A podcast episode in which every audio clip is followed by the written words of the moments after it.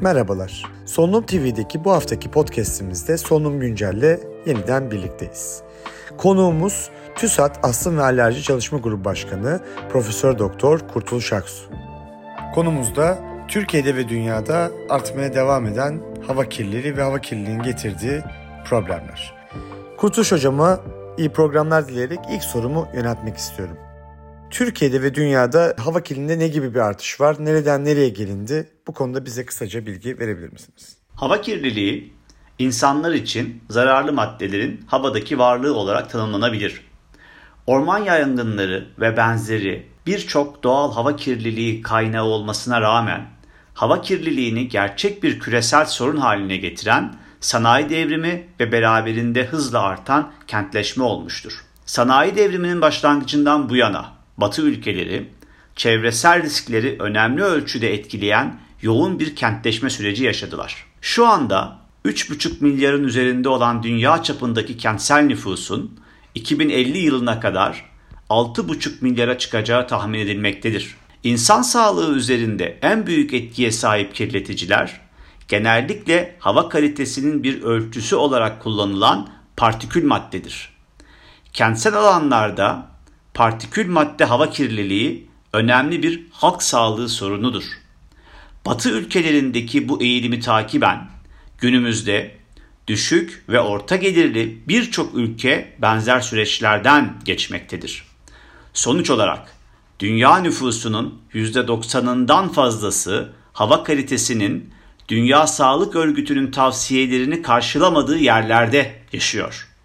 Avrupa Çevre Ajansı, Avrupalı şehir sakinlerinin çoğunun Dünya Sağlık Örgütü tavsiyelerinin üzerinde ince partikül madde ve çapı on milim ve altında olan partikül madde konsantrasyonlarına maruz kaldığını bildirmiştir. İnsan sağlığı üzerinde en büyük etkiye sahip partikül madde açısından zengin, karmaşık bir karışım olan trafikle ilgili hava kirliliği, solunum sisteminin işlevi üzerinde özellikle zararlı bir etki göstermektedir.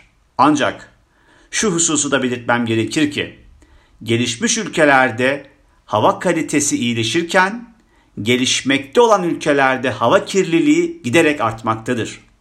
Ayrıca yaklaşık üç milyar insan yemek pişirmek ve evlerini ısıtmak için biyokütle, gaz yağı ve kömür kullanılması nedeniyle yüksek düzeyde ev içi hava kirliliğine maruz kalmakta ve yüksek oranda solunum bozukluklarına neden olmaktadır.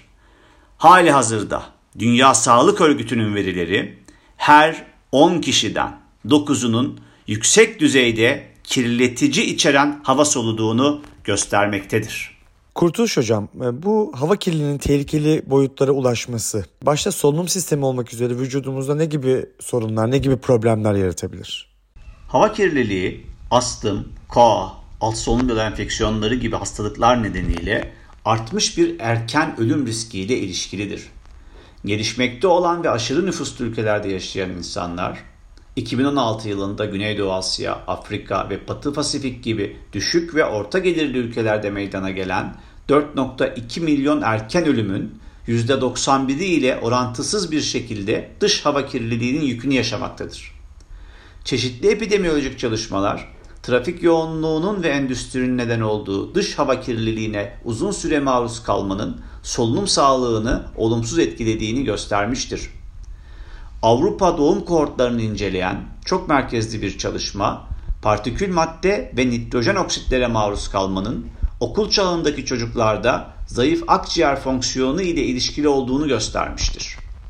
bin dokuz yüz doksan dokuz ve iki bin on altı yılları arasında yayınlanan gözlemsel epidemiyolojik çalışmaların yakın tarihli bir meta analizi, analiz edilen kirletici türüne bağlı olarak trafik kirliliği ile çocukluk çağı astımı arasında bir ilişki olduğunu ortaya koymuştur. Yine çocuklardaki verilere benzer şekilde yetişkin kohortları da trafikten nitrojen monoksit, nitrojen dioksit ve partikül maddeye daha fazla maruz kalmanın yetişkinlik döneminde azalmış akciğer fonksiyonu ile ilişkili olduğunu bulmuştur. İlginç bir şekilde altı yüz binin üzerinde katılımcı ile gerçekleştirilen üç büyük Avrupa kohort çalışmasından elde edilen verilerin yakın tarihli bir analizi, uzun süreli partikül madde maruziyetinin yaşam boyu astım prevalansında yüzde on iki nokta sekizlik bir artışla önemli ölçüde ilişkili olduğunu göstermiştir. Ayrıca diğer çalışmalar dış ortam kirliliği ile astım alevlenmeleri arasındaki ilişkiyi doğrulamıştır. Avrupa'da hava kirliliği ve sağlık konusunda karar verme konusunda bilgi ve iletişimin geliştirilmesi ağının on Avrupa kentinden verileri analiz ettiği bir çalışma, hava kirliliğinin tüm astım alevlenmelerinin yüzde on beşinden sorumlu olduğunu göstermiştir. Hava kirliliğindeki artış ile solunum hastalıklarına bağlı poliklinik vizitlerindeki artış korelidir. Diğer bir husus ise dış ortam hava kirliliği, bitkiler tarafından üretilen polen taneciklerinin miktarını ve polen tanesi başına hem alerjenlerin hem de polenle ilişkili lipid aracı miktarını artırır. Ayrıca solunum yolu alerjenleri, nitrojen oksitler gibi dış ortam kirleticileri tarafından kimyasal olarak modifiye edilebilir. Küresel ısınma, alerjenik bitkilerin vejetasyon dönemlerinin uzamasına ve atmosfere büyük miktarlarda alerjenlerin aniden salınmasına neden olan gök gürültülü fırtınalar gibi aşırı iklim olaylarına neden olur. Tüm bu etkiler solunum yolu alerjenlerinin daha yüksek mevcudiyetine neden olur ve alerjenler ile hava yolu mukozası arasındaki etkileşim şansını artırır. Sonuçta polen alerjisi olan hastalarda astım alevlenmelerinin başlanmasına neden olabilir.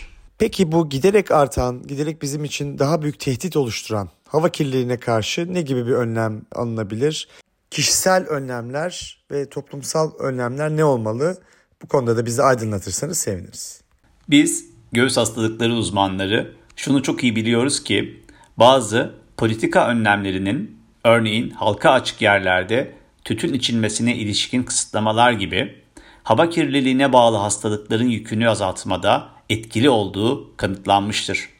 Bu bağlamda çeşitli politika değişiklikleri ile alınacak önlemler maruziyetin zararlı bileşenlerini azaltmaya ve bunların solunum sağlığı üzerindeki etkilerini en aza indirmeye yardımcı olabilir. Kurtuluş Hocam'a hava kirliliği ile ilgili verdiği bu değerli bilgilerden dolayı teşekkür ediyorum. Bir Solunum Güncel programının daha sonuna geldik. Bir diğer programda görüşmek üzere. Hepinize iyi günler, sağlıklı günler. Solunum T V'yi takip etmeye devam edin lütfen.